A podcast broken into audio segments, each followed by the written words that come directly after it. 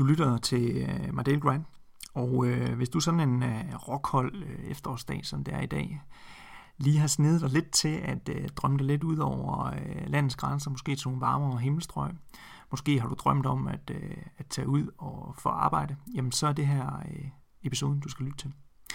For jeg har nemlig taget en, øh, en snak med Allan Vincent, som er øh, tidligere e-commerce manager for Matas, som øh, for lidt over to år siden sagde sit gode job op, som han var glad for for at øh, tage til øh, Singapore og øh, starte en webshop op for et, øh, et dansk eget firma, som øh, gerne vil øh, prøve e-handel af ude i, øh, i Asien.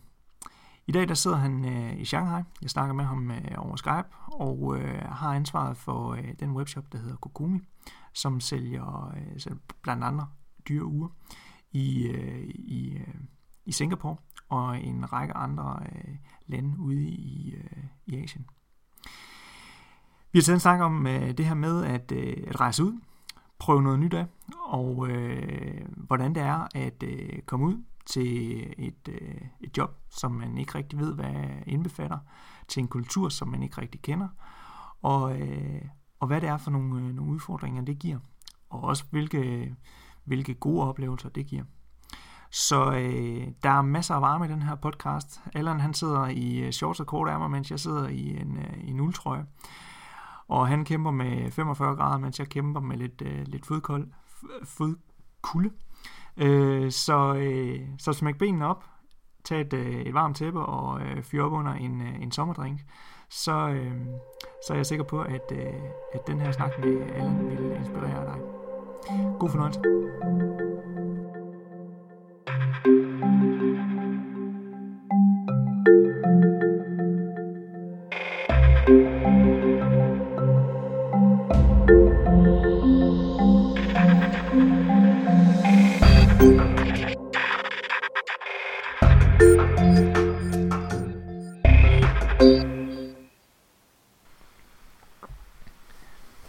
Allan, øh, derfra hvor du sidder nu, hvad, hvad kan du se der?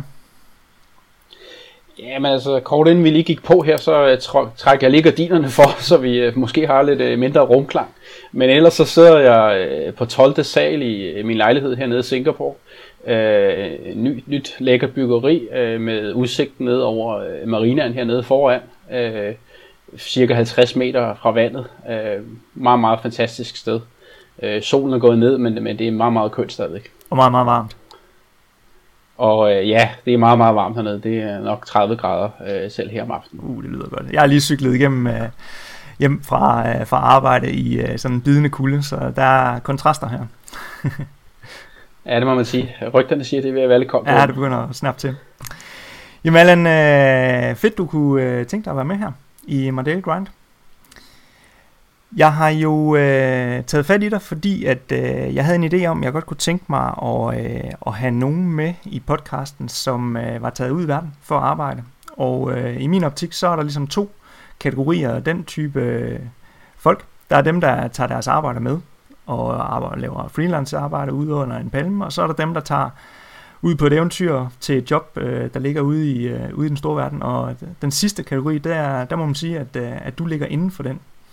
Øh, så øh, så jeg, jeg er spændt på at høre, øh, hvordan det er at øh, lave sådan en eventyr og få sådan en ny hverdag.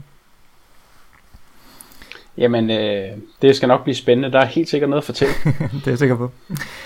Men øh, inden vi sådan lige starter op, så kunne jeg egentlig godt tænke mig sådan lige øh, få dig til sådan lige at øh, give sådan en, en, en kort intro til, øh, hvem øh, Allan Vincent er øh, sådan hvad du har, har lavet hidtil, og måske lidt om, hvad du laver i dag. Vi kommer ind på det senere.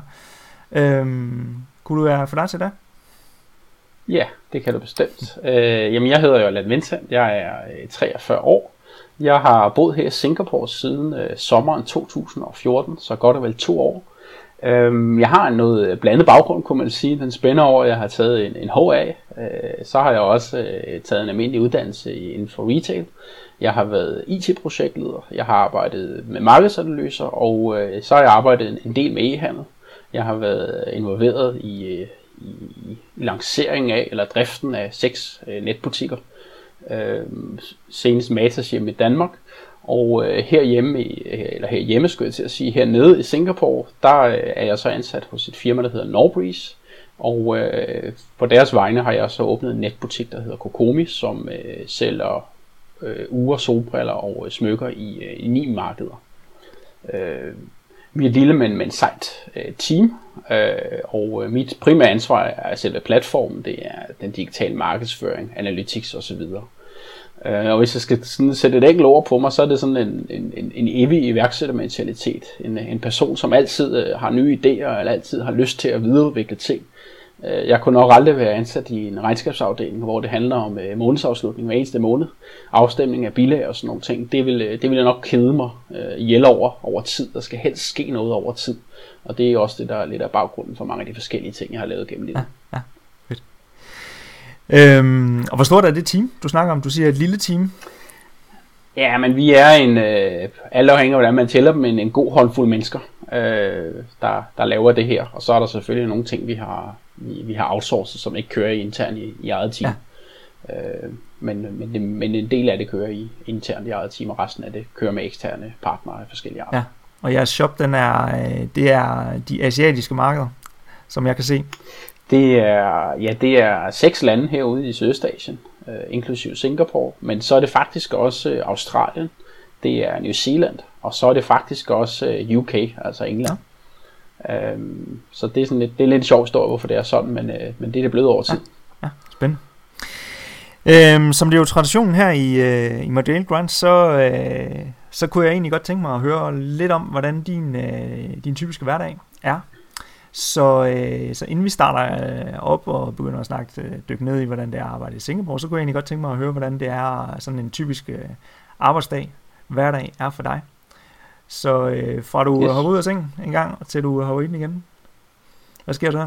Jamen, øh, mit vækkeord det ringer omkring ved syvtiden øh, hver dag, på sådan en normal dag i hvert fald. Øh, og øh, så sker der det, at jeg stille og roligt vågner op, og jeg kaster op på lidt øh, nyheder, Facebook og hvad der nu ellers kan være øh, af ting og sager. Øh, når jeg står op, så har det jo været, øh, så har det været eftermiddag og aften hjemme i Danmark. Øh, så der er altid sket noget øh, et eller andet sted i verden, så at sige. Øhm, og øh, det er sådan ligesom min måde at vågne op på. Jeg tager en, en, god, god, god, en god stor kop morgenkaffe, Øh, og så øh, har jeg gerne en, min, min trofaste følgesvend, øh, Simon, min kat, øh, på skødet. Øh, og så har vi sådan lidt, øh, lidt body-tid der. Øhm, og øh, når jeg så ellers har, har taget bad og sådan nogle ting, så sker der det, at kommer omkring kl. 8.30, øh, så øh, booker jeg en øh, Uber eller en øh, Grab, som er den øh, lokale konkurrent hernede. Øhm, og så kører jeg afsted til kontoret. En, øh, side, en sidehistorie er, at det er øh, meget, meget normalt hernede at køre i Uber øh, og for den sags skyld Grab, øh, og at biler er meget, meget, meget mere dyre end hjemme i Danmark, og derfor så, øh, så er de fleste af os, vi har faktisk ikke biler. Til gengæld er, er taxaer billige, så de øh, 5 km, jeg har på arbejde, dem kører jeg for, for 30 kroner hver vej cirka. Øh, så møder jeg ind på kontoret der øh, omkring lidt i 9. Øh, jeg øh, går i gang med dagens opgaver. Der er som regel nogle øh, faste opgaver. Jeg øh, prøver altid at fordele alle sådan nogle lidt kedelige opgaver ud over ugen, og så prøver jeg at komme i gang med dem for morgenstund, øh, for ligesom øh, at få dem øh, ryddet af vejen. Det var som regel hen til omkring frokost, og hernede der er frokost, det er sådan noget, man holder i en, en, en god times tid midt på dagen, hvor man forlader kontoret, man går ud og spiser, Øh, man har ikke typisk kantiner øh, internt. Øh, og så, øh, så man tager hen til den nærmeste shopping mall eller en lille øh, café i nærheden af kontoret eller det, det stil, og så vender man tilbage øh, godt en times tid senere. Øh, eftermiddagen går som regel med nogle forskellige møder. Den kan gå med at øh, lave sådan lidt mere udviklingsrettede ting. Det kan være øh, noget planlægning af nogle øh, kampagner eller et eller andet øh, i den stil. Øh, og så ved 6-tiden om aftenen, så slutter kontortiden. Øh, det er i hvert fald den, den officielle kontortid hernede. Den er altså fra, fra 9 til 18. Øhm, og øh, det er i hvert fald sådan, når den, det er den, der, hvor den officielt slutter. Øh, for det er også meget normalt, at, at folk generelt set øh, arbejder længere hernede. Mm. Så tit og ofte, så øh, jeg vil sige, hvis jeg kommer afsted ved en halv syv tid, så har det været en, en rimelig god dag. Mm. Øh, og de fleste dage, så er det nok syv, øh, hvis ikke lidt mere så øh, er det tid til at bestille en, øh, en ny Uber, eller en øh, Grab hjem igen, øh, ved, og, øh, eller også så øh, tager jeg hen og møder nogle øh, venner øh, og spiser ude i byen. Øh, det er en anden ting igen, at det er meget, meget, meget normalt at spise ude hernede. Øh, udvalget af steder, man kan spise er ret voldsomt. Så, øh, så det er meget oplagt øh, nogle dage om ugen, at man, øh, også fordi man kommer så sent fra arbejde, så vælger man simpelthen lige at, at mødes op med nogen direkte efter arbejdet og møde, bruge en time eller halvanden sammen på lige at, at spise øh, lidt aftensmad og catch op, og så vender man sig hjem af øh, lidt senere. Øh, resten af aftenen går som regel stille og roligt. Øh, det er jo nogle relativt lange dage, øh, og jeg, har egentlig, jeg er egentlig meget sådan engageret omkring mit arbejde, så jeg kan sagtens finde på at arbejde øh, hjemmefra også. Det er specielt, der var med Matas, der arbejdede jeg nærmest døgnet rundt, og synes, det var fantastisk. Men jeg kan også godt mærke, at hernede, der er det lidt vigtigere for mig at, at koble af, når jeg kommer hjem. Så, så jeg prøver faktisk at lade være, medmindre der er noget, der er vigtigt, og øh, så følger jeg afsted med i en del forskellige tv-serier og så videre. Ting, som kan få mig til at, at koble en lille smule af. Øh, og så går jeg typisk i, i seng omkring midnatstid. Ja. Så det er sådan en, øh, det er sådan en god gennemsnitsdag, hvis ikke der er sket et eller andet, øh, et eller andet helt vanvittigt, som, som kræver øh, nogle anderledes tiltag. Jamen, øh, min, øh, min antagelse om, at, øh, at der, var, der kunne være lange arbejdsdage, den, øh, den holdt jo stik. Så øh, at det, det er simpelthen sådan, øh, det, det typisk er, at, øh, at folk de, øh, de har nogle lange arbejdsdage og hele timet. Ja, altså den, den, man kan sige, den officielle arbejdsuge hernede, den er øh, fra 9 til 6 øh, mandag til fredag. Ja. Og så trækker man en times frokostpause fra, og det vil sige, så er man nede på, på 40 timer. Så det er den officielle arbejdsuge.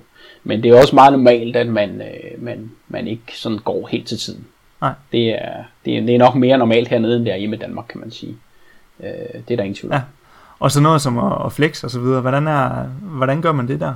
Er, Jamen, det, det svinger lidt. Jeg tror, det er meget forskelligt fra firma til firma. Øh, jeg tror, i mit firma, der er, vi sidder omkring 45 på, på det kontor, hvor jeg sidder, som laver nogle forskellige andre ting. Det er ikke alle sammen mit team. Øhm, og der er, ude de 45, der er, der er nok de 40, der er lokale. Øhm, og der er ingen tvivl om, at, at man har et ønske om at øh, ikke at give alt for meget frihed, fordi det mener man måske ikke helt, at alle hernede øh, kan, kan håndtere. Hvor man kan sige, at hjemme i Danmark, altså specielt med det, jeg laver, jeg kunne jo sagtens øh, tage et par dage hjemme øh, foran computeren og, og lave præcis det samme, som jeg lavede inde på kontoret. Øh, men, men der er ikke nogen tvivl om, at jeg skal specielt som udlænding passe på ikke at, at falde lidt for meget udenfor. Mm.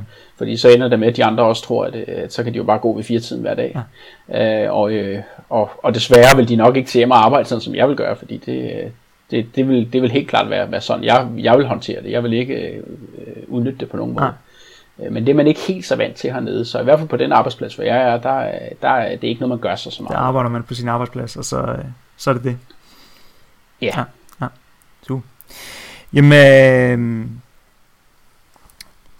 man kan sige, at grunden til, at jeg, at jeg især tog, tog fat i dig, det er jo øh, det er måske fordi, at, øh, at øh, den der idé om at, øh, at tage ud i verden og, og prøve at arbejde, den, øh, jeg kan i hvert fald sige, den har da opstået nogle gange ved mig, og det tror jeg også, den gør ved de fleste, der, der ligesom er kommet igennem uddannelsessystemet og prøvet arbejdsmarkedet, og måske også været ude og rejse lidt, og så sidde derude og tænke, det kunne egentlig være sjovt, måske bare have en, øh, en hverdag herude.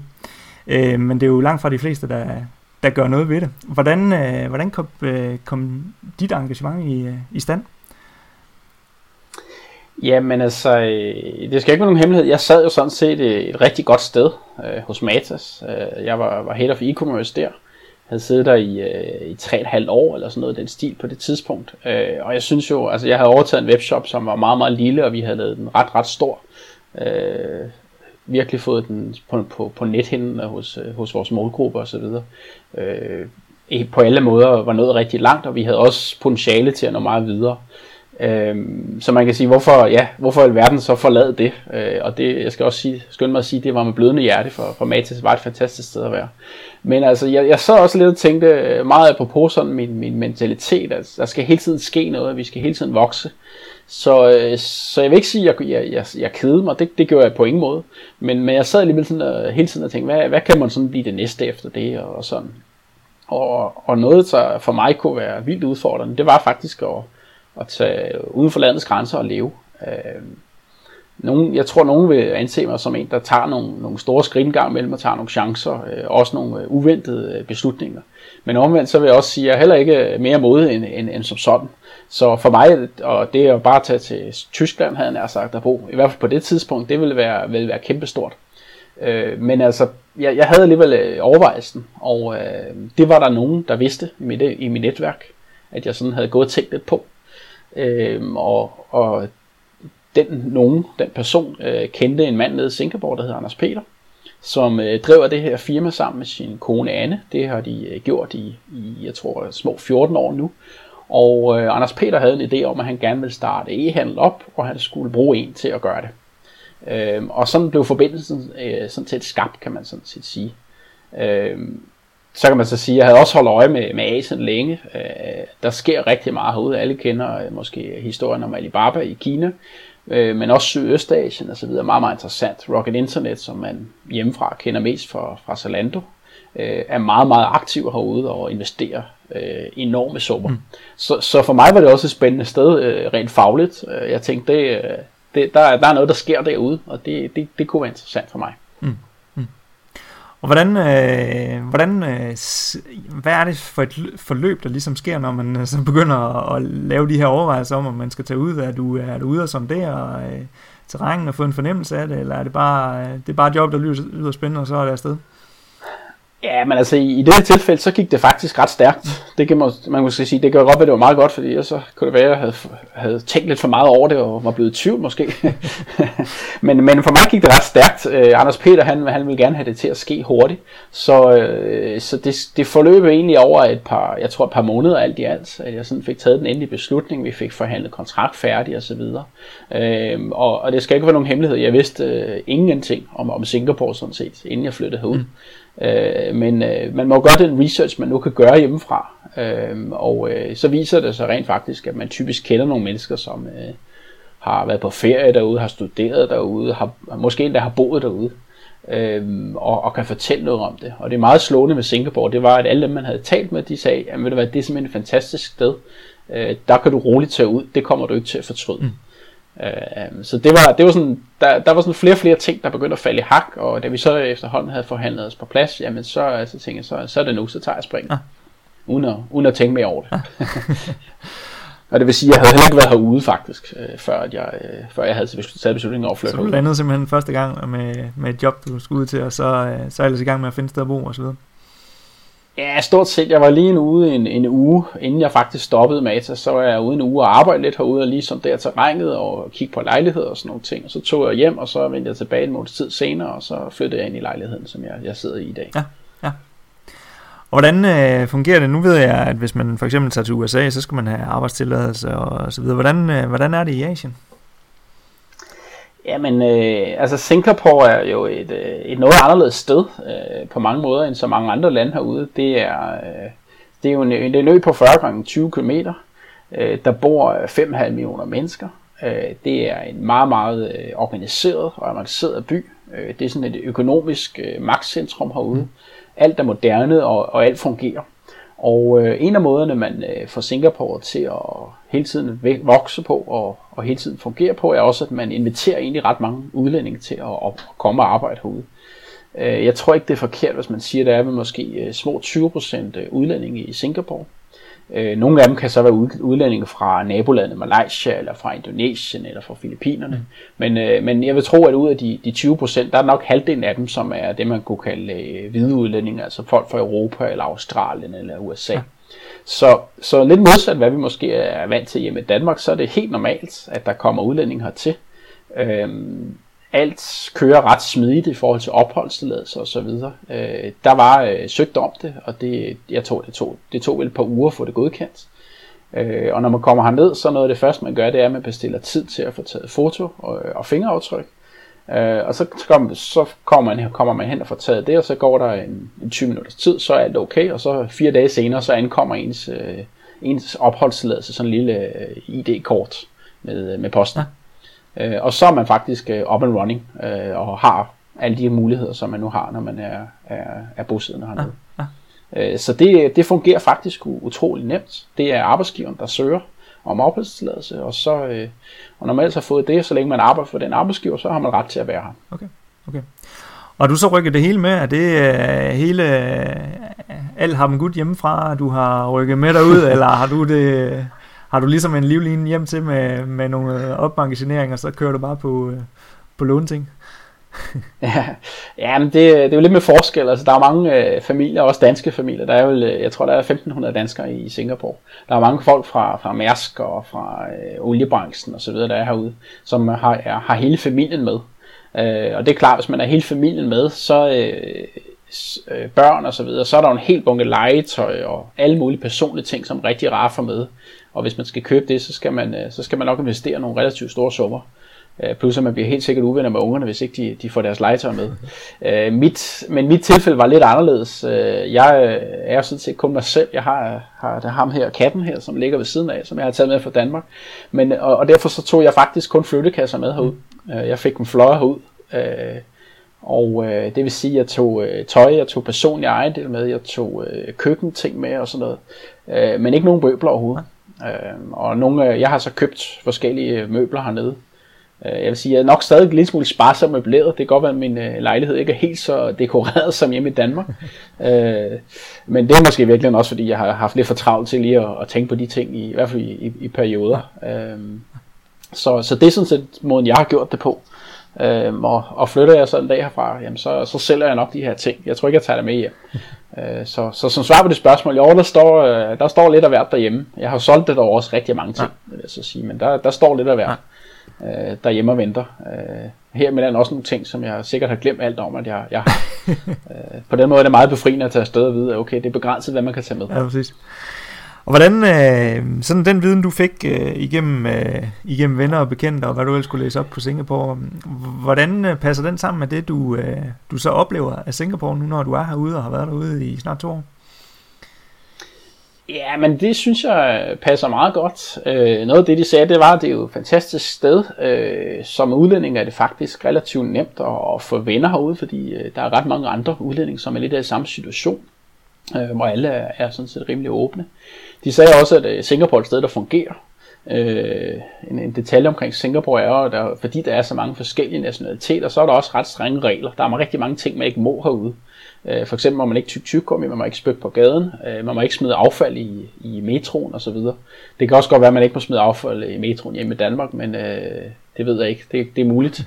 Men her, hjemme, her i Singapore, der får man altså en bøde på omkring 2500 danske kroner, hvis man gør det. Øh, så, så, så metro, den er pinlig ren. Der er ikke nogen, der smider et stykke affald overhovedet hernede.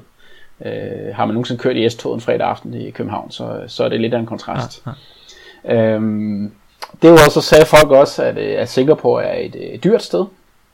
Øh, lejligheder er, er rigtig, rigtig dyre, øh, hvis man vil bo et, et godt sted.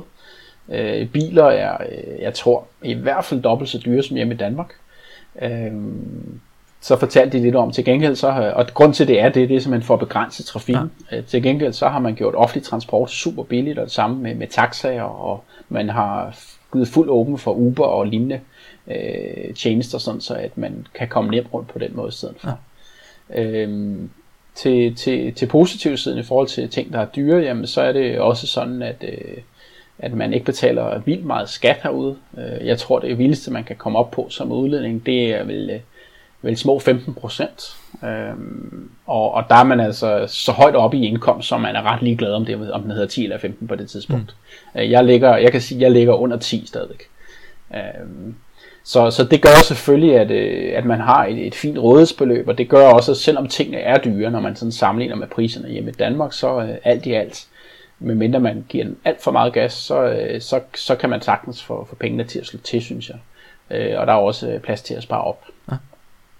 Og hvis du sådan skulle sætte ord på noget, øh, noget der sådan måske er, er på den, øh, hvis man siger, negative siden i forhold til Danmark, hvad er, er der sådan noget der?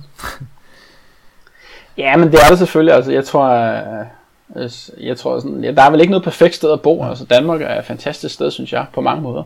Øh, men, øh, men det er Singapore egentlig også, og der er nok, øh, der er nok plusser og minuser ved alle steder.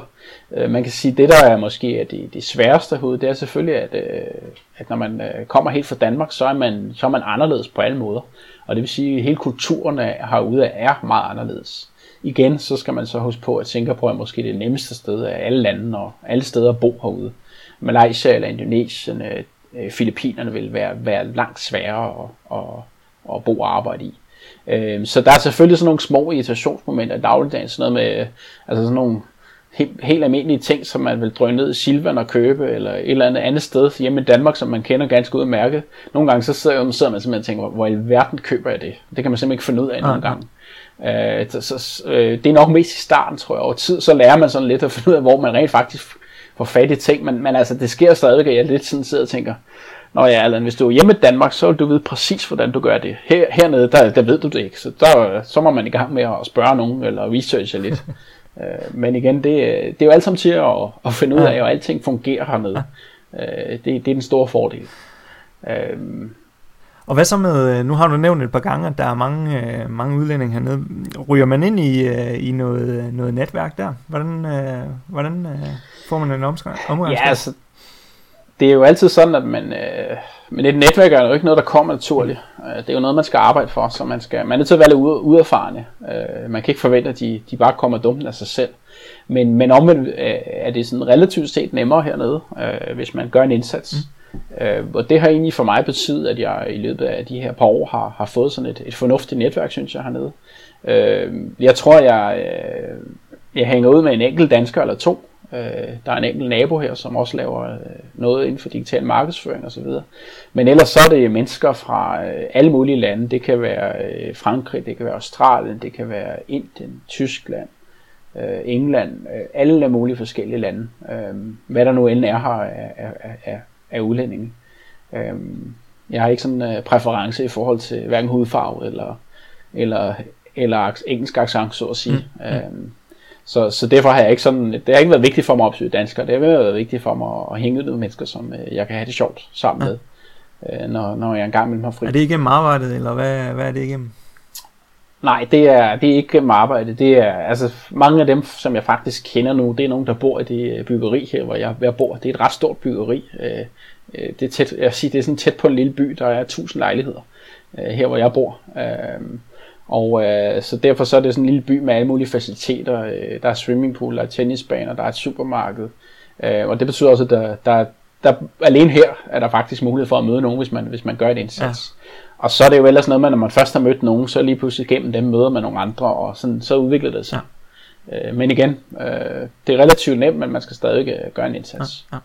Ja. Øh. Hvis du sådan skulle, øh, hvis du sådan skulle øh, sætte fingre på nogle ting, som øh, i din, øh, den hverdag, du har i dag øh, ude i Singapore, som er væsentligt forskellig fra den hverdag, du havde hjemme i Danmark, øh, hvad vil det så være? Jamen altså, så kan man sige, at, øh, at det er i hvert fald noget af det med, at man, man arbejder i snit mere. Altså jeg har altid arbejdet meget. Jeg har altid været dybt engageret i mit arbejde, og perioder drev jeg også en webshop ved siden af og så videre. Så det er jo ikke fordi, jeg sådan har været ham, der har, har ligget og fedet den og, og set de unge møder, eller, eller hvad søren der nu er, er på skærmen på kanal 4, 5 og 6, eller hvad det ellers sidder på en dag. Øhm, øhm, øh, men, men, men, så jeg har altid arbejdet meget, men, men hernede, der er der ikke nogen tvivl om, at fordi at man har de her forholdsvis lange arbejdsdage, så, øh, så er der ikke korte dage nogensinde. Det vil sige, der er ikke sådan den der vekselvirkning. Og det kan godt, øh, det, det, det er i hvert fald noget, der er anderledes, og det kan også godt være noget, der er lidt opslidende. Mm. Øh, og det er så også derfor, jeg, jeg gør en del ud af, og øh, øh, ligesom øh, prøver ikke at lave noget, når jeg kommer hjem, heller ikke i weekenderne. Det, det er jo virkelig kun, hvis det er vigtigt, og ellers så prøver jeg at, at, at lave alt muligt andet, end at, at tænke på arbejde. Ja. Øhm, så er der en anden sjov ting med de her lange arbejdsdage, det er jo så også, at øh, altså i min optik er det jo ikke fordi, altså man nogle gange hører meget om, at asiater kan være flittige og sådan nogle ting, alt afhængig af hvilket land i hvert fald, man taler om. Men det er sådan set ikke min oplevelse herude. Øh, det er jeg nødt til at sige lidt, at, at, at i virkeligheden, så i min optik, så når man ikke ret meget mere herude. Øh, fordi det er lidt som om, at når nu man skal være så mange timer på kontoret, så, så bliver man lidt mindre effektiv. Øh, hjemme i Danmark, der er vi jo meget mere vant til, at, øh, at vi gerne, vi, vi prøver jo faktisk at gå til siden hjemme i Danmark. Vi prøver at se, om ikke vi kan komme ud af kontoret, når, når klokken slår fem, eller hvornår det nu er, vi har fri. Øh, og det kan godt være, at det ikke lykkes altid, men vi har altid en ambition om det. Hernede, der kan man sådan lidt få fornemmelsen nogle gange af, at det er ikke, det er ikke nødvendigvis, fordi der er en ambition om det. Øh, og det, det kan godt være sådan lidt, det kan godt være lidt frustrerende, når man dansker og er vant til at være sådan relativt effektiv, at man så arbejder sammen med, med, med kollegaer, som, ja, det er faktisk ikke vigtigt. Nej, nej. Øh, så det er i hvert fald noget, der er, der er meget anderledes. Øh, og, øh, og, og så øh, er det også, det kan jo også gå op for mig efterhånden, at jo flere lokale man arbejder med, så, øh, øh, altså det er en anden ting omkring arbejdslivet, det er også, at så er heller ikke så meget, øh, man er ikke så vant til frihed under ansvar, man er mere vant til at få fortalt, hvad man skal gøre. Øh, og det er i hvert fald også noget, jeg har lært på lidt på en hårdere måde nogle gange, at hvis jeg ikke har fortalt mit team, hvad, hvad det er, vi skal, og hvad det er, de skal tænke på osv., så er det ikke sikkert, at de gør det. Mm. Øh, fordi de tænker ikke altid øh, selvstændigt. Nej. Øh, og i forhold til hverdagen, så, øh, så vil jeg så sige, at noget af det, der så er godt hernede, det er også, eller også er anderledes, men som, som, jeg, som jeg så synes er en af de gode ting, det er jo, at man, øh, man har faktisk råd til at spise ude flere gange om ugen, hvis man har lyst til det. Øh, man kan vælge at spise på restaurant selvfølgelig, eller man kan vælge at spise på nogle øh, mindre fancy steder, men det er sådan relativt øh, til at betale sig fra øh, set i forhold til hjemme i Danmark, hvor man kan sige, at de fleste af os, hvis vi øh, gik på restaurant to gange om ugen, så ville vi øh, kunne se det ret kraftigt på bankkontoen. Øh, og det gør faktisk, at man, øh, man hernede kan vælge, øh, hvad, man, hvad man vil, kan man sige. Så hvis man ikke har lyst til at lave mad, så kan man lade være med det. Øh, der findes også, øh, apropos Uber og så videre, så findes der forskellige udbringningsservices. Øh, Uber Eats, som er Uber bare for mad, findes hernede, og der findes et par stykker andre også. Og øh, det er ikke sådan, at det kun er det lokale pizzeria, de bringer ud fra. Det er hvad som helst sådan set. Det kan være sågar fine restauranter, de bringer mad ud fra. Øhm, og, og de konkurrerer rimelig hæftigt, så, så mange gange så kan det også godt være, at man i virkeligheden bestiller mad, men øh, det er måske faktisk restaurantmad, man, man, man får hjem. Øh, så det, det, det, det sker også nogle gange om ugen, øh, hvis ikke jeg spiser på vejen hjem eller et eller andet stil. Noget af det, der også er anderledes, det er jo så også, at, at arbejdskraft er, er som sådan rimelig billigt. Og det betyder, at øh, herude, jamen, der har jeg en, øh, en, øh, en form for mate, der kommer en gang om ugen, øh, bruger en 3-4 timer, øh, gør rent, øh, støvsuger, øh, sørger for at hele lejligheden, den står og skinner, øh, hun strøger skjorter og så videre, hvad der nu, eller, hvad jeg nu ellers beder hende om. Øhm, og det er klart, at, at når man så står op der om morgenen, så er det jo det, det er sådan nogle små ting, som gør, at, at livet er lidt nemmere at leve. At man faktisk ikke skal tænke, jeg skal bare sørge for at tøjet det rent, og så sørger hun for resten, så at sige. Øhm, og det gør, at, at den fritid, som måske er lidt, der er lidt mindre af hernede, den, øh, jamen, den er der alligevel lidt mere af, fordi der er rigtig mange ting, man ikke rigtig behøver at tænke, tænke over, fordi man kan faktisk betale sig fra det. Ja, ja. Nu bliver jeg lidt fat i, fordi at, øh, jeg synes, det var meget sjovt, at du nævnte det her med, at, øh, at de her lange arbejdsdage, det betyder jo ikke nødvendigvis, at folk de var sådan effektive. Det var, det er lidt det samme, jeg har hørt fra, fra USA, hvor der også er de der lange arbejdsdage, hvor, hvor, øh, hvor det jeg har hørt, det er, at øh, jamen, folk de sidder også og laver alt muligt andet i løbet af sådan en, en arbejdsdag, øh, hvor de egentlig lige så godt kunne have, have gjort sig færdig klokken 4. Øhm, er der sådan, øh, er, der, er det anderledes, hvordan, øh, hvordan arbejdsdagen ser ud? Altså i Danmark, der kan det jo godt være nogle møder og, og nogle perioder, hvor man sidder og arbejder intensivt og sådan noget. Ligner den arbejdsdag meget øh, det, du, øh, det, du havde i, i Matas? Eller er du mere sådan, øh, nu når du siger, at det, folk de skal meget guides på vej, er du sådan mere ude og, og være rundt omkring for at, øh, for at holde, holde, holde snor i, i dem, der, der sidder og arbejder for dig? Jamen, jeg vil da sige, at, øh, at, at hvis jeg sådan sammenligner med Matas, så havde jeg jo et team, som øh, efterhånden øh, var nået til et niveau, hvor de arbejdede ret selvstændigt, og øh, medmindre jeg kom og forstyrrede dem, så havde de øh, fint styr på, hvad der skulle laves, øh, og så var det kun, når jeg kom og sagde, hov, nu synes jeg, vi skal gøre noget anderledes, eller nu skal vi, nu kører vi nogle fri fragtkampagner, eller hvad søren vi nu fandt på. Øh, ellers så kunne jeg sådan set regne med, at de, de, de, de styrede websitet med hård hånd, og alle de kampagner, der skulle på, de kom på, og banner, de var produceret osv. Øh, der er ikke nogen tvivl om, at her kan jeg ikke sådan uh, helt forvente det samme. Mm. Uh, jeg er nødt til at, sådan at, at huske på alle de ting, man nu skal gøre for at drive en, en webshop. Uh, helt ned til bogføring og så videre, uh, afstemning af bankkonti. Jeg at sådan, jeg hele tiden tænke over, hvad, uh, hvad er det nu lige, man skal gøre? Hvad er det, de forskellige mennesker burde gøre? Og så er jeg nødt til at tjekke op på, at de også gør det. Ja. Uh, og en imellem, uh, øh, og det, det er måske jo en ting, som jeg synes er okay, så skal jeg også sådan øh, give mig idéer til, hvordan vi kan udvikle øh, tingene lidt. Fordi øh, det er ikke, i hvert fald ikke alle, der, der gør det per automatik. Det er, alle, det er ikke alle, der sidder lidt og tænker, hvordan kan jeg gøre min hverdag nemmere, eller hvordan kan jeg spare nogle penge, eller sælge, sørge for, at vi sælger noget mere, eller noget af den stil. Øh, det, det, det er stort set mig, der skal komme, komme ud med det hele, og det, øh, det har i hvert fald taget mig noget tid at, at forstå, at øh, selvom dem, jeg har arbejdet med, de, øh, altså hjernen fejler ikke noget. Det er ikke fordi, de, de ikke er, er intelligente nok, men det ligger bare ikke inden for deres, øh, deres ramme, hvad skal man sige det, at, at tænke ja. øh, helt så selvstændigt, som vi, vi er vant til hjemme i Danmark. Øh, det betyder ikke, at alle hjemme i Danmark, Danmark er perfekt og øh, kan drive alting selv, men, øh, men, men det er mere, øh, hernede der er det mere ren en undtagelse, at man, øh, man er nødt til at og lidt, sådan, lidt have et øje på alting. Ja. Hvordan uh, går du til det? Altså nu kan man sige, jeg kunne forestille mig, at du er, du har rendt ind i nogle overraskelser, sådan det første års tid, hvor du ligesom har fundet ud af, okay, det er sådan, jeg skal gøre det. Hvordan uh, kan du prøve at sætte nogle ord på, hvad du gør for at sørge for, at du ikke for eksempel bare er, vælter fuldstændig bagover, fordi du skal have styr på alle uh, tråde i, i den biks der? Ja, men jeg vil også sige, det har, det har taget mig noget, noget, noget tid, men altså, øh, jeg, altså, vi er jo også så forskellige. Jeg er meget sådan en type, som øh, kan, kan huske alting i hovedet, øh, indtil et vist niveau i hvert fald. Og også sådan helt intuitivt kommer jeg i tanke om de ting, jeg nu skal, skal, skal huske. Øh, så, øh, så det er ikke altid, jeg har brug, selv brug for øh, forskellige opgavestyringssystemer osv. Mm. Øh, men, men det har jeg oplevet, at det er der måske nogle af mine, mine, mine kollegaer, der har. At de har brug for, at vi sætter tingene lidt i ramme, sådan så at på visse dage, der skal man gøre visse ting. Øh, sådan så at man hele tiden får det gjort, fordi det er ikke, ikke altid nok, at jeg siger, at øh, du skal huske med jævne mellemrum og følge op på det her. Øh, hvis det var mig, så ville jeg måske gøre det hver uge, nogle gange hver anden uge. Øh, altså hvis, hvis jeg giver sådan en, øh, hvis jeg beskriver opgaven sådan, jamen så, øh, så oplever jeg nogle gange, at så bliver det ikke helt gjort. Fordi det er jo simpelthen for ukonkret. øh, så er det lidt, så er det lidt smartere, at jeg siger til dem, øh, det vil være rigtig smart, og, og det er det, du skal gøre, at du gør det hver uge, fordi det er noget, der vender tilbage, og hvis ikke du gør det hver eneste uge, så vokser det sig bare større og større. Øh, og så lige pludselig, så bliver det sådan en halv dag, du skal trække ud af kalenderen, og det er der måske ikke tid til, og så bliver det hele bare noget stress. Øh, plus det bliver også sværere, jo længere du venter med det. Og sådan. Jeg skal sådan, øh, jeg skal faktisk, faktisk sige, du skal, du skal egentlig gøre det sådan her. Ja, ja. Øh, øh, og det, det, det er i hvert fald sådan, det er en af de måder, jeg går, går til det på, men selvfølgelig prøver jeg også lidt sådan, uh, på typisk dansk med det, jeg prøver også sådan lidt at, at coache og guide lidt, og sådan sige, nå, men hvis vi nu skulle øh, øge salget her til, nu er det snart jul jo, hvad, hvad, hvad, hvad tænker du så, vi kunne gøre? Har du nogle idéer? uh, I forsøg på sådan at få et eller andet til at gro, som, som gør, at man, man, uh, man, man måske på automatik begynder at tænke på de her ting. Ja. I stedet for, at mig, skal sige, nå, men uh, nu skal du høre, det er jo snart jul.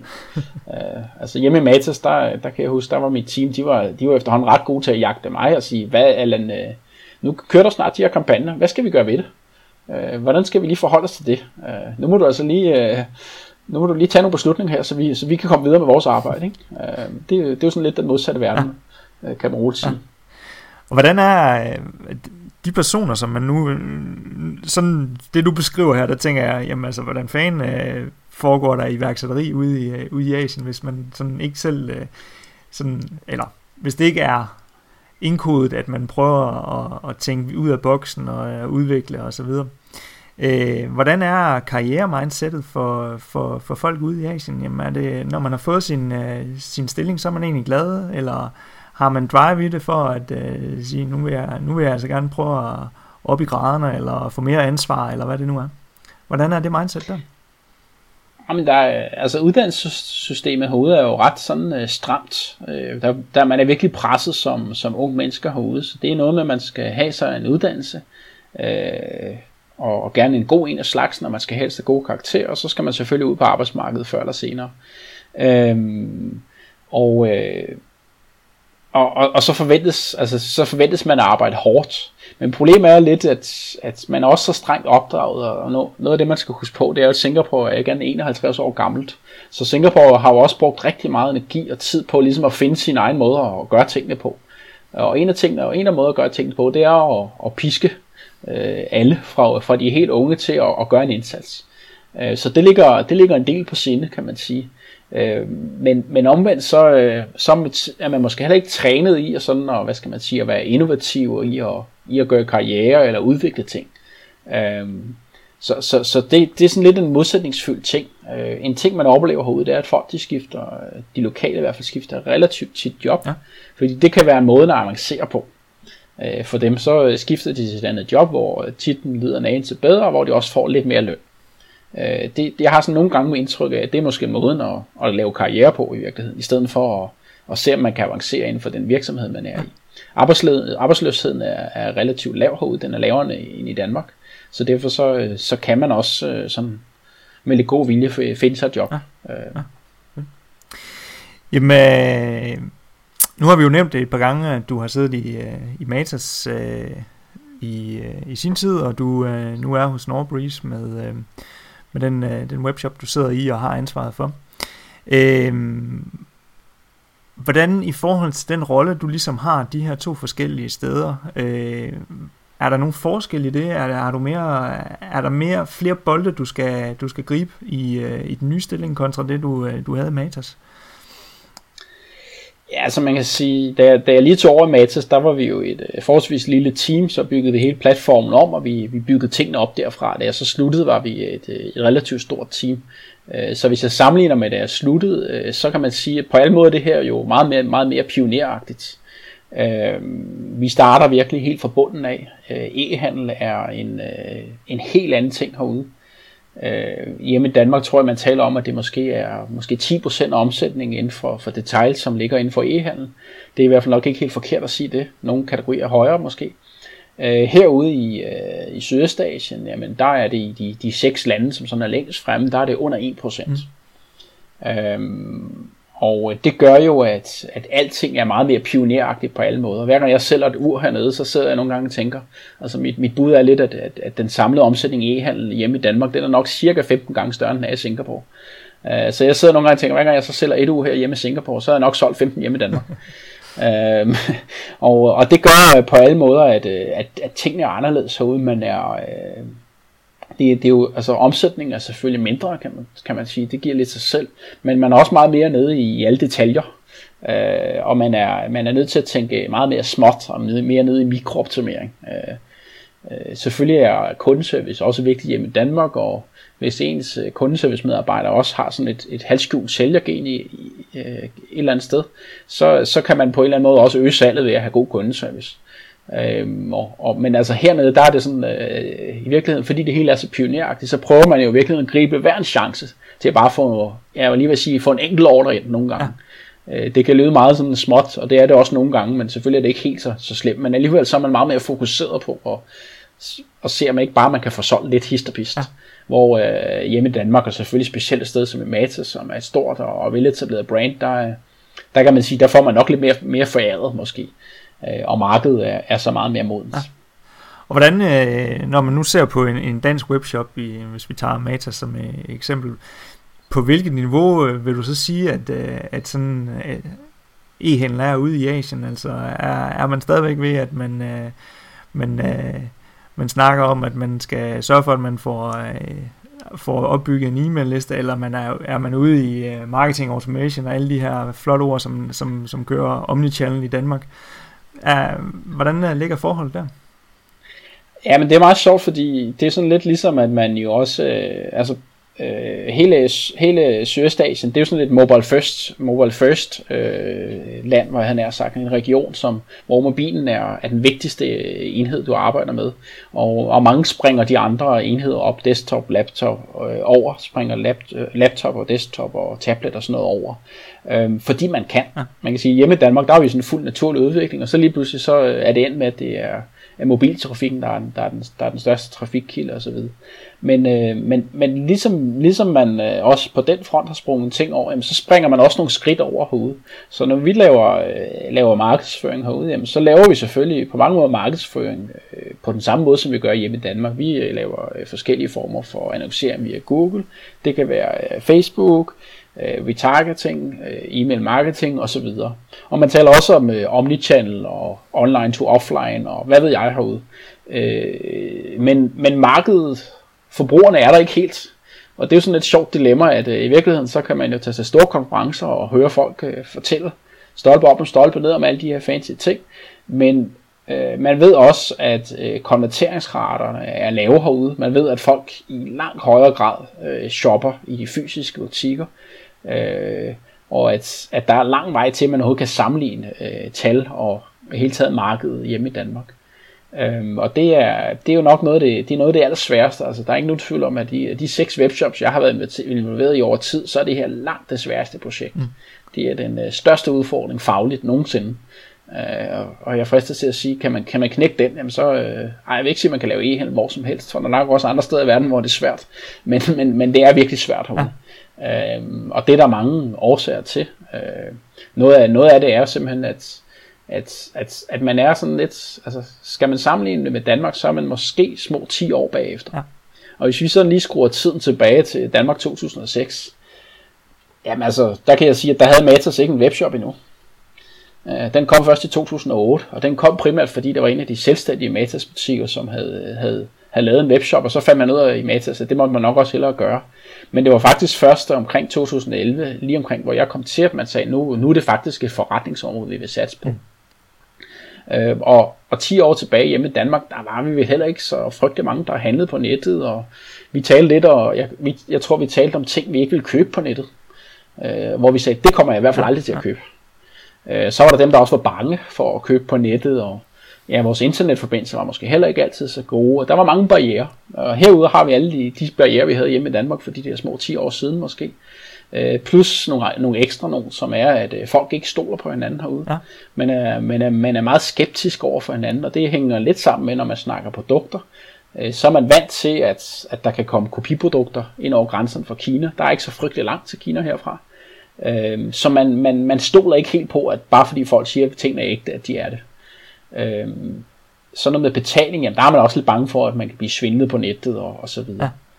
Øh, så, så, så der er mange årsager til, at, at markedet ikke er der. Øh, den, men, men mest af alt, så er det i virkeligheden nok sådan, hvad skal man sige, noget, noget kulturelt. Ja. En helt mange faktorer lagt sammen, som, som man med en fællesnævner kan sige, at, at kulturen er ikke kommet dertil nu, at det er normalt for alle at handle på nettet. Mange har prøvet det osv.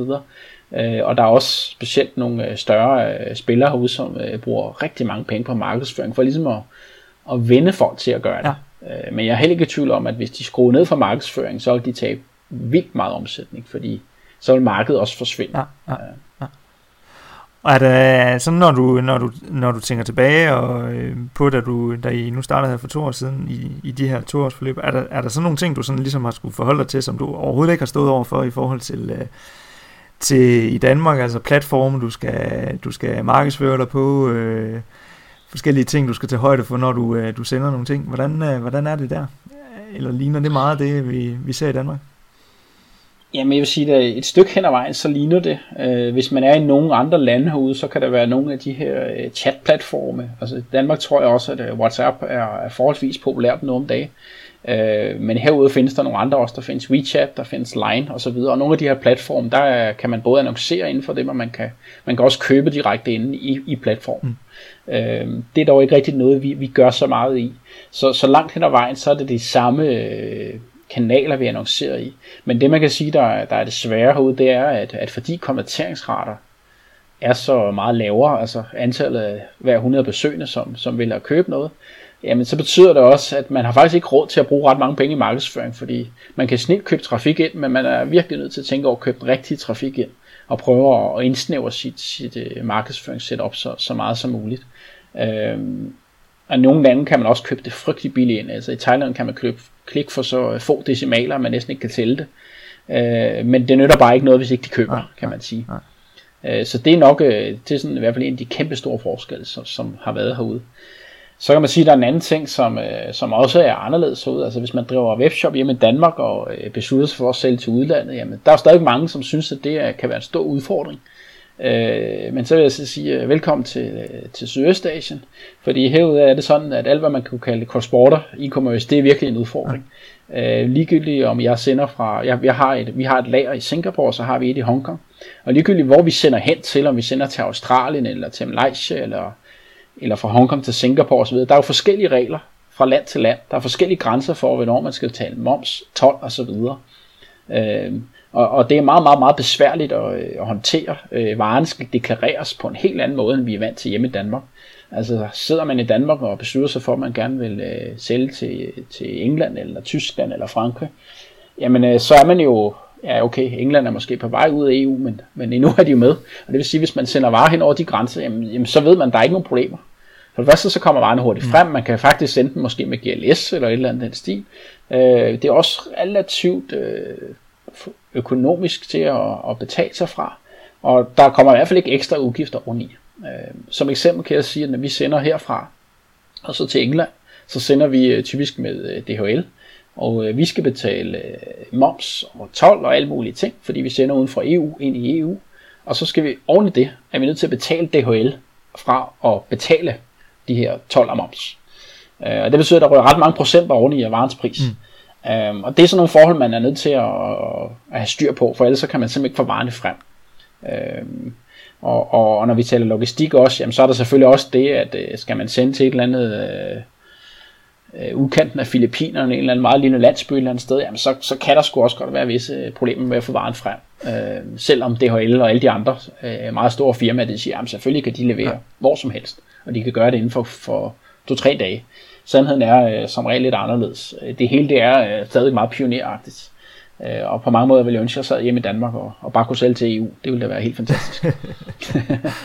det ville være fantastisk nemt i hvert fald. Men der er vel også nogle andre forventninger fra forbrugerne, altså i forhold til, hvordan med konkurrence og forventninger til, til, til kundeservice og leveringstid og sådan noget. Er, er det igen tilbage til, til 2006? Ja, man kan sige, at vi er jo så heldigvis øh, sådan en lille smule forskånet i, at øh, sådan noget same day delivery og sådan noget, det, det er der ikke de store krav om herude. Og når vi sender til Australien som et af vores store markeder, jamen, så ved vi godt, at de fleste dernede, de er faktisk vant til at købe fra netbutikker i udlandet, og ved godt, at det, det tager lidt længere tid og sådan noget. men i forhold til sådan noget som kundeservice, så, så bliver man, jeg bliver stadig overrasket over, hvor mange henvendelser vi får fra kunder som har alle mulige forskellige typer spørgsmål. Øhm, og, og det, det er sådan et udtryk for kulturen af, at man, man nogle gange så skal, har man indtryk af, at de vil gerne lige sådan være helt sikre på, at, øh, at der sidder nogle fornuftige mennesker bag den her webshop. Øhm, vi får jo rigtig mange spørgsmål om, hvorvidt vores varer de er ægte. Øhm, og, og sådan nogle ting, og hvad nu hvis det går i stykker, og hvad med garanti og sådan nogle ting. Og hvis man går ind på øh, kokomi.sg og, og kigger sig omkring, så vil man se, at vi stort set alle vejen, hvor vi kan komme til det, så skriver vi, tag det roligt, øh, der er to års garanti på alle varer, vi sælger kun ægte varer, du har gratis retur, øh, og er der nogle problemer overhovedet, jamen så, øh, så er vi lige her. Øh, vi, gør, vi gør rigtig meget ud af det. Men altså, det, det er virkelig tit, at vi stadig får, øh, øh, får de her spørgsmål, og skulle varerne være øh, for billige, jamen så, øh, så er det i hvert fald også ret ofte, at, vi, at folk tror, at de er, ja at de ikke er ægte. Øh, og det er jo så paradoxalt nok, fordi at hvis ikke de er billige nok, så kan vi heller ikke rigtig sælge dem. I skal finde sweet spotet. så øh, ja, så, så vores, øh, vores helpdesk, vores øh, helpdesk system, Sendesk, det er, det er nogle perioder sådan ret overbelastet af mange kunder. Øh, også hvis ikke vi lige sender varen. Øh, det er sjovt, fordi selvom leveringstiden kan være lang, hvis ikke lige de ser, der sker noget den første dag eller to, jamen, så er det tit folk skriver og siger, hey, jeg, jeg bestilte den her, den her vare i fredags, og nu er det jo tirsdag morgen, så jeg kan simpelthen ikke forstå, at der ikke er sket noget. Jeg er ret bekymret allerede nu. Ja. Øh, og, og nu, hvis nu leveringstiden står til at være 6-8 hverdag, øh, bare et eksempel, jamen så, så kunne man da godt synes, det er lidt mærkeligt, at de allerede begynder at pive lidt øh, tirsdag morgen efter, efter en weekend. Hvordan, øh, nu kan jeg høre, at du har noget personaleansvar. Hvad, hvad, hvad gør du i forhold til rekruttering og de, øh, de medarbejdere? For hvem, øh, der er vel ikke øh, som udgangspunkt nogen, der har noget erfaring inden for e-handel. Men hvem er det så, du kan rekruttere? Nej, det er, det, er, det er svært. Øh, det er faktisk rigtig svært, synes jeg. Øh, dog vil jeg så sige, da jeg sad med til, så er det heller ikke altid, at jeg kunne få lov at, at hyre nogen, som havde, havde lang erfaring i hvert fald. Øh, så mange gange måtte jeg også hyre nogen, som, som øh, var, var lærnem, lærervillige og havde den rigtige attitude. Øh, og det er et stykke hen ad vejen også det, jeg går efter herude. Selvfølgelig er der nogen, der har erfaring. Øh, men der er jo nogen, der kan, sådan, øh, der kan sige meget mere, end de måske har været med en enkelt webshop før. Øh, sådan typisk i hvert fald. Mm. Øh, så har jeg haft en enkelt øh, dansker, øh, der hed, en dansker, der hedder Mathias Bak, øh, nede i et års tid og arbejde. Han har hjulpet med at sætte vores, hele vores digitale øh, markedsføringssetup op, og har siddet og kørt det. Øh, og det var sådan en ting, der var, der var lidt vigtig for mig. Det passede sig sammen med, at Mathias godt kunne tænke sig at komme herned. Øh, men det var, det var rigtig rart for mig at få en, som, øh, som havde lidt sort bælte i den slags. Så jeg ikke lige øh, skulle være bekymret over, at, øh, at pengene var ud af, af kassen. Ja. Fordi vi ikke lige havde styr på vores, øh, vores AdWords-annoncering eller retargeting, eller hvad det nu kunne være. Men ellers så handler det meget om at, at kigge efter folk med en rigtig attitude, og håbe på, at man kan lære dem det. Hvis man kan få en fornemmelse af, at de synes, det der, det der e-handel, det er lidt smart, at de synes, det er lidt fascinerende. Altså, jeg fristes til at sige, hvis de siger, siger at de selv køber lidt på nettet hist og pist, øh, så er det, så er vi nået langt, for så har de en interesse for det. Øh, og det kan man jo øh, grine rigtig meget af, fordi det er med Danmark, der, det vil det ikke være særlig unikt. vi, vi, vi, vi køber alle sammen på nettet. Ikke? Men altså, hvis de, hvis de rent faktisk kan, har en idé om det, at det, og har den rigtige attitude, jamen så, så er det sådan set det, jeg går efter primært. Ja. Pæren i orden og den rigtige attitude, øh, og så resten, det må vi jo se, om ikke vi, vi kan få lært folk hen ad vejen. Hvad har de af uddannelsesmæssig øh, baggrund? Dem du typisk får ind? Ja, men det, det kan svinge meget. Som regel har de nogle, nogle ganske fine uddannelser. Øh, igen fordi, at man, øh, man, man sådan er ret stringent hernede og synes, at alle skal tage en, en pæn uddannelse. Så, som, så, så de har som regel en, en, en teoretisk baggrund, som er, er ganske fornuftig. Mm. Øh, men, men det er jo heller ikke sådan, som man måske hjemme i Danmark oplever, at at ansætter man en, øh, som lige kommer ud af studiet, jamen, så har vedkommende en også allerede lidt erhvervserfaring for forskellige studiejobs osv. Det er ikke, det er ikke så tit, man oplever ja. den slags. Det er rigtig tit, at det er sådan set deres første sådan rigtig oplevelse med at komme ud i arbejdslivet. Og det kan man godt mærke, at, øh, at det er der altså en forskel på, fordi øh, altså, det tror jeg, og alle os, der er færdige med at studere, vi, vi, vi kan godt huske, at der er forskel på øh, at studere og arbejde. Mm. Øh, det er væsentligt hårdere arbejde faktisk, øh, fordi man jo ikke har nogen frihed overhovedet. Ikke? så kan det godt være, at man altid har dårlig samvittighed som studerende, men ikke desto mindre, så, så er vi nok mange, der kan huske, at det var en meget fed tid dengang. Øh, og det, det er mange gange det første job, de får, ja. når, de, når det er sådan en rigtig job. Det er lige efter studietiden. Og det kan godt være et chok for nogen, det er der ikke nogen tvivl om. Ja. Hvad, hvad er ambitionerne med, med Kokumi, som, som I sidder med nu her? Hvordan skrider det frem, som I, I planlægger det? Ja, men altså, øh, jeg tror, det, det er jo, Kokomi er jo på mange måder startup, det er et iværksætterprojekt på mange måder. Øh, det kan godt være, at vi har en, en halvrig onkel, som øh, ligesom har startet det her op, men altså, vi driver det på alle måder som et iværksætterprojekt. Øh, med alt, hvad der nu at høre, Og i et hvert godt iværksætterprojekt, så er det også sådan, at, øh, at intet går som planlagt. Øh, der var lagt nogle planer og nogle ret store ambitioner fra starten.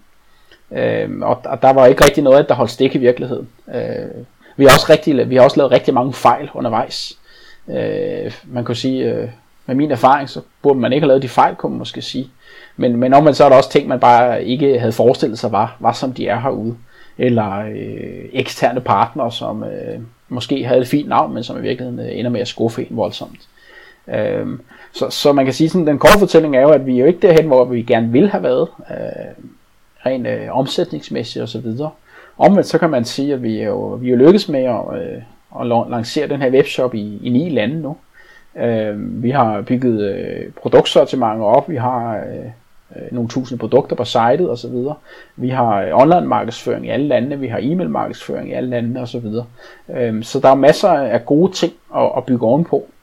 Øh, lige nu ser det jo lidt ud til, at væksten i e-handlen i Sydøstasien går lidt for langsomt. Øh, og det kan man sige, det, det er vi også himmelet af. Det, det gør det lidt svært at vokse inden for de, øh, inden for de lande. Og det, det er jo egentlig også derfor, vi valgte at, øh, at lancere i Australien. Australien er cirka 25 millioner indbyggere, et supermodent øh, e-handelsmarked, lige så modent som et hvert øh, nordisk land, og på verdensplan i, i top 10 blandt de største e-handelslande omsætningsmæssigt. Øhm, og øh, det, var vores, det var vores andet land. Det var ikke det, der var planen, men øh, fordi Singapore ikke gik så frygtelig godt, så, øh, så endte vi med at launche der, og da der var gået en uge, så havde omsætning i, i Australien overhalet Singapore. Der havde vi altså været i gang i, jeg tror, fem måneder på det tidspunkt. øhm, så, så planen er selvfølgelig, at, at det her det skal vokse. Øhm, vi, skal, vi skal udvikle tingene. Øh, vi skal måske også øh, ændre lidt i sortimenter og sådan nogle ting over tid øh, sådan at vi, øh, vi har en mere fornuftig øh, sammensætning. Øh, lige nu der er vi lidt ramt af, at vi sælger nogle varer, som alle andre sælger, og vi sælger dem øh, under den betingelse, at vi er nødt til at være lige så billige som de andre. Og øh, med de volumener, vi har lige nu, så kan det godt være lidt svært at tjene penge. Øh, så, så det handler om, at, og det, det er et langt sejt træk, vil jeg kalde det, øh, for at nå i mål med at rent faktisk at, at tjene penge. Øh, herude der er det sådan, at øh, stort set alle de investerer rigtig meget i en del år, Øh, og jeg kender desværre ikke rigtig ret mange, som er nået dertil, hvor de tjener penge endnu. Mm. mm. Øh, men omvendt så er det også svært at forestille sig, at det ikke skulle komme på et tidspunkt, at man ikke før eller senere kommer op øh, på samme niveau rent e-handelsmæssigt, som man er hjemme i Danmark. Ja. Øhm, og så er det jo fantastisk at have været øh, at have hele platformen etableret at være i alle lande og så videre, når det før eller senere stille og roligt begynder at tage fart. Dem I er op imod, er det, er det nogen, der både har offline og online, eller er det rene on, online forretninger, I, I konkurrerer mod? I, I ren online, ikke? Jo, vi er, vi er rent online. Vi har en lille butik i en, i en mall herude, mm. øh, og det har vi øh, sådan øh, af flere årsager, men en af tingene er for sådan at, at, at, at synliggøre, at vi er til stede. Folk kan rent faktisk gå ned i vores butik, og det håber vi på, at også får folk, flere folk til at købe. Man kan vælge at afhente sin orden nede i butikken og, og alt sådan nogle ting. Øh, men ellers vil jeg sige, at, at de store spillere herude, altså øh, detaljgiganterne, de er selvfølgelig i gang med e-handel. Men det er lidt ligesom hjemme i Danmark øh, for x år siden, at, at de var ikke sådan rigtig gået i gang med at satse på det. Det var ikke blevet et vigtigt forretningsområde. Øh, så, så jeg vil sige, at vores øh, største konkurrenter er i virkeligheden øh, nogle af, af online-spillerne. Nogle af dem er, er ret aggressive, specielt dem, som øh, har, øh, har Rocket Internet over, ind over i en eller anden grad. Øh, vi har øh, søsteren til Zalando herude, der hedder Salora. Øh, de sælger også lidt ure. Øh, så har vi øh, en, en Amazon-lignende markedsplads, der hedder Lazada, som øh, indtil for nylig også var ejet af blandt andet Rocket Internet, nu blevet købt af Alibaba.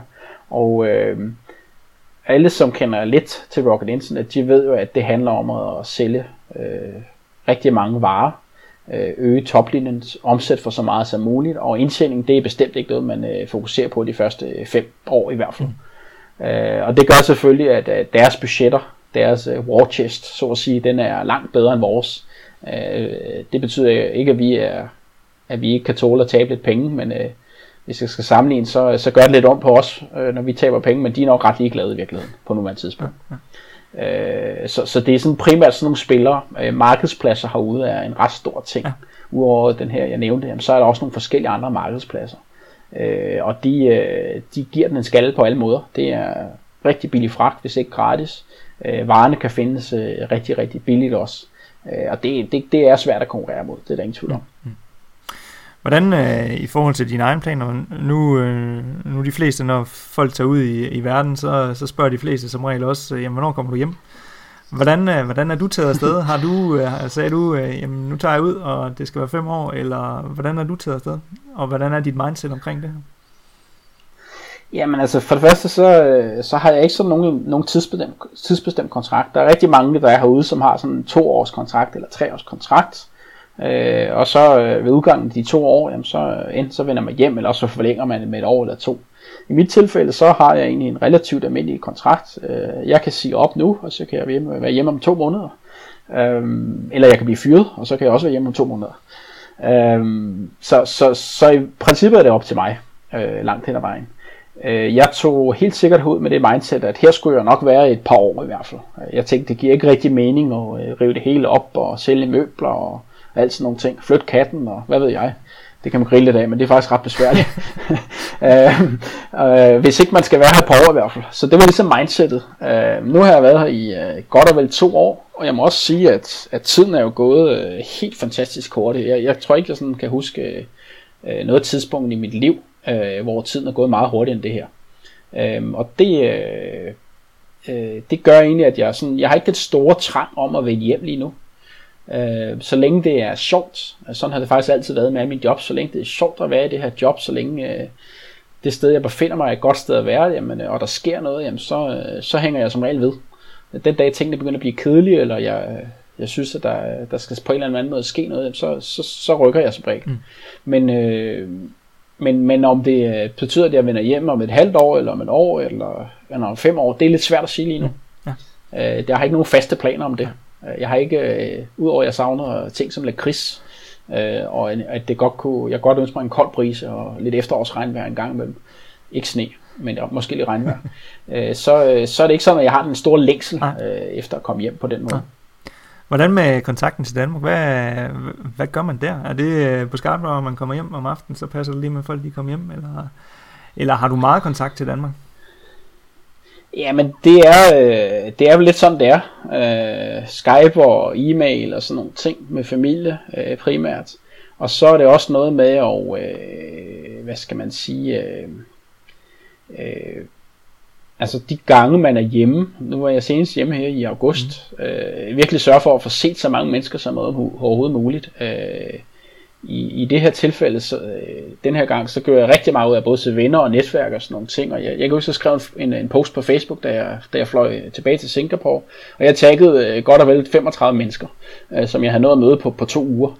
Øh, og det var sikkert ikke dem alle sammen, og det er ikke sikkert, at jeg var venner med dem alle sammen på Facebook, men det fortæller lidt om, øh, at, øh, at det er i hvert fald sådan en måde, man kan gøre det på. Ja. Øh, virkelig tænke, okay, den skal bare fuld gas, og jeg kan huske, da jeg, da jeg hoppede ind i flyet og, og tog hjem af, så var jeg i virkeligheden, øh, så var jeg i virkeligheden pænt, pænt udmattet. Øhm, så, så, så det er vel sådan, det gør. Øhm, mine forældre, de lige kom på WhatsApp og sådan nogle ting, og så kan vi på en eller anden måde holde kontakten der. Nå Allan, øh, det var nok omkring øh, e-handel. Der er jo også en, en, øh, en, en vigtig sektion i den her, vi skal i den her podcast, vi skal huske med, og det er det her omkring de her anbefalinger. Jeg, jeg er lidt spændt på at se, øh, høre dig, hvad du, øh, hvad I sådan bruger af, af tools og apps og remedier i, i den hverdag, du har i dag øh, herude i Singapore. Er det bare det samme setup, som du kører derhjemme, eller hvordan er det?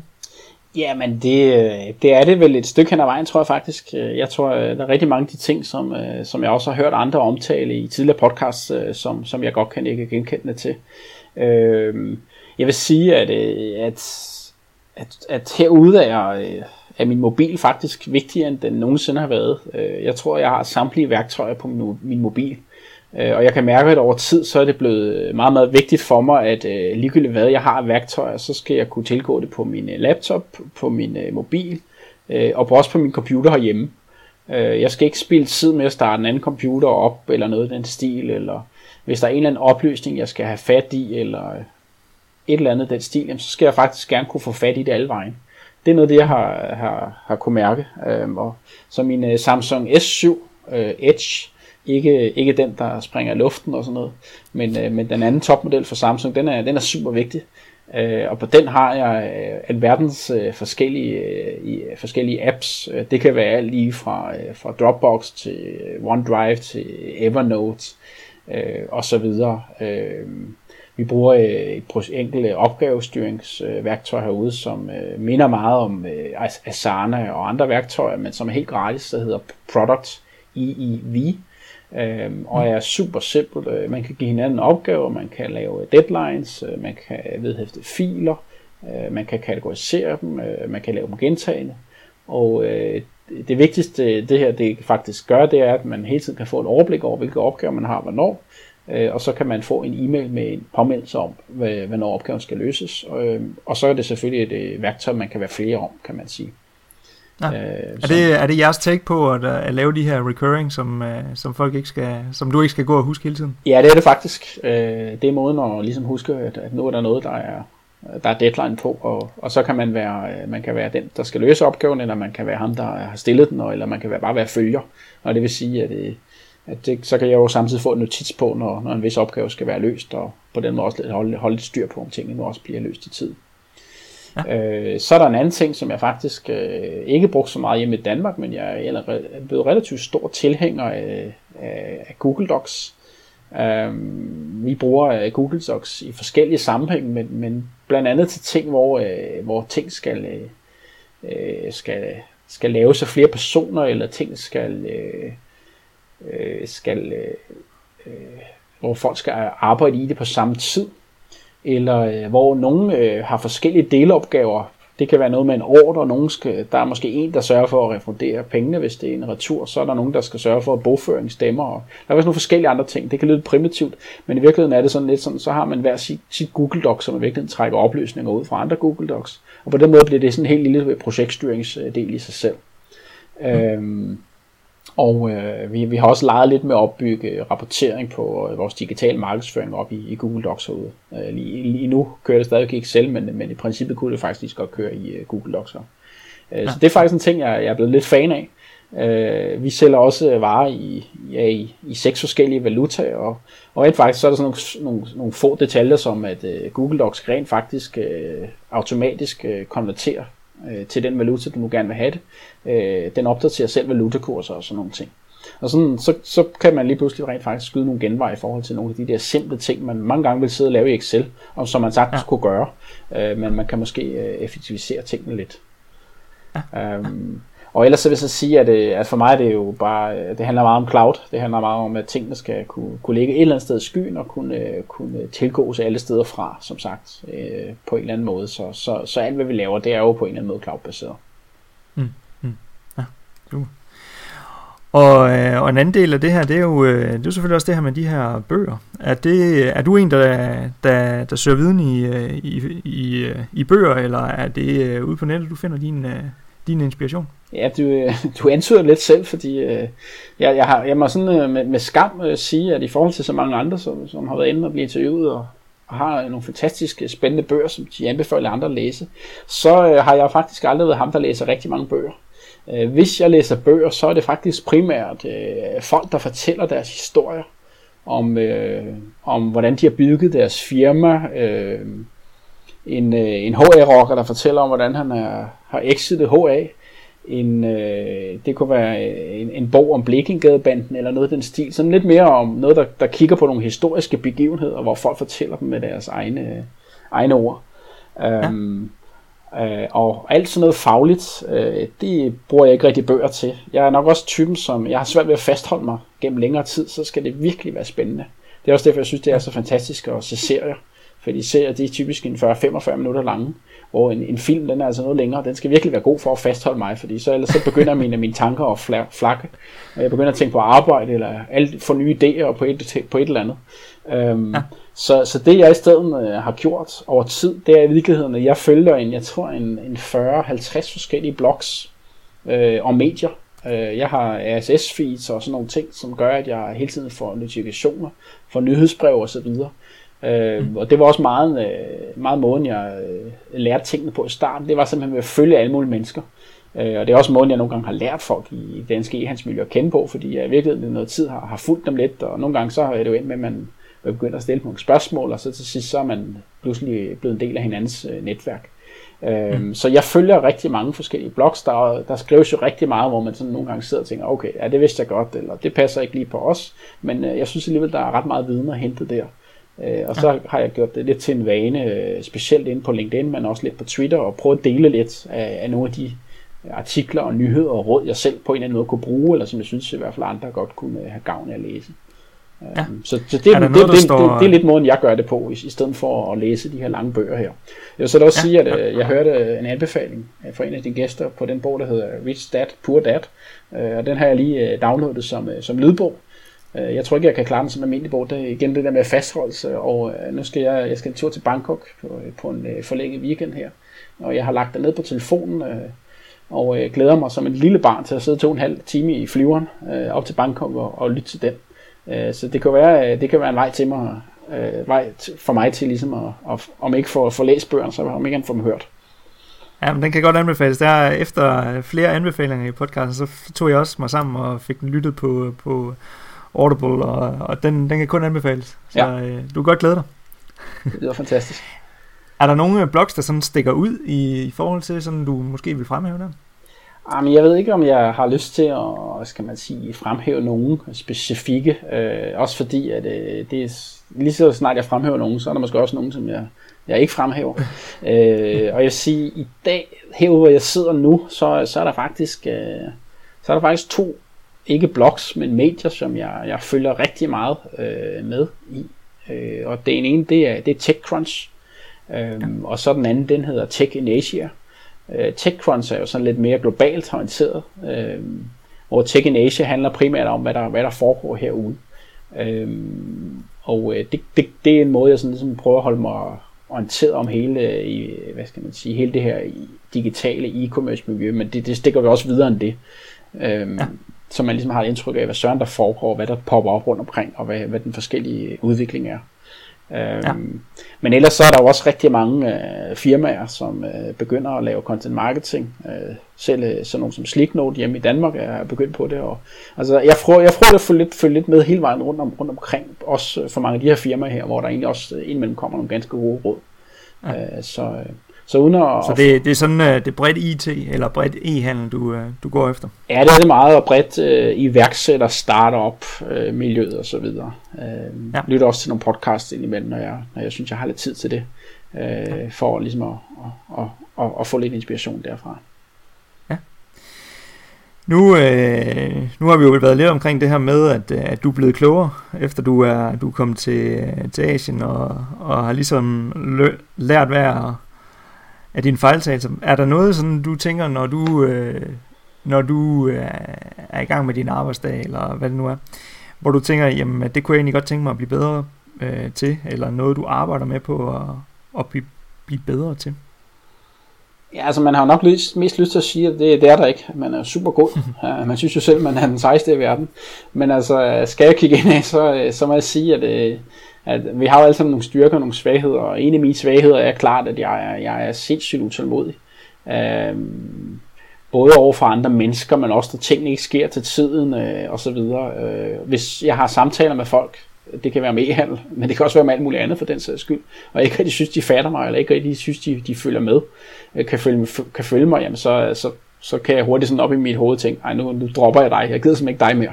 Du, øh, du, nu må du lige steppe lidt op. Øhm, og det er, specielt inden for e-handel, så er det fordi, at jeg er så dybt nede i detaljer, og jeg er så fascineret af hele det område, så, så, så på en, over en bred vifte, så ved jeg som regel en del.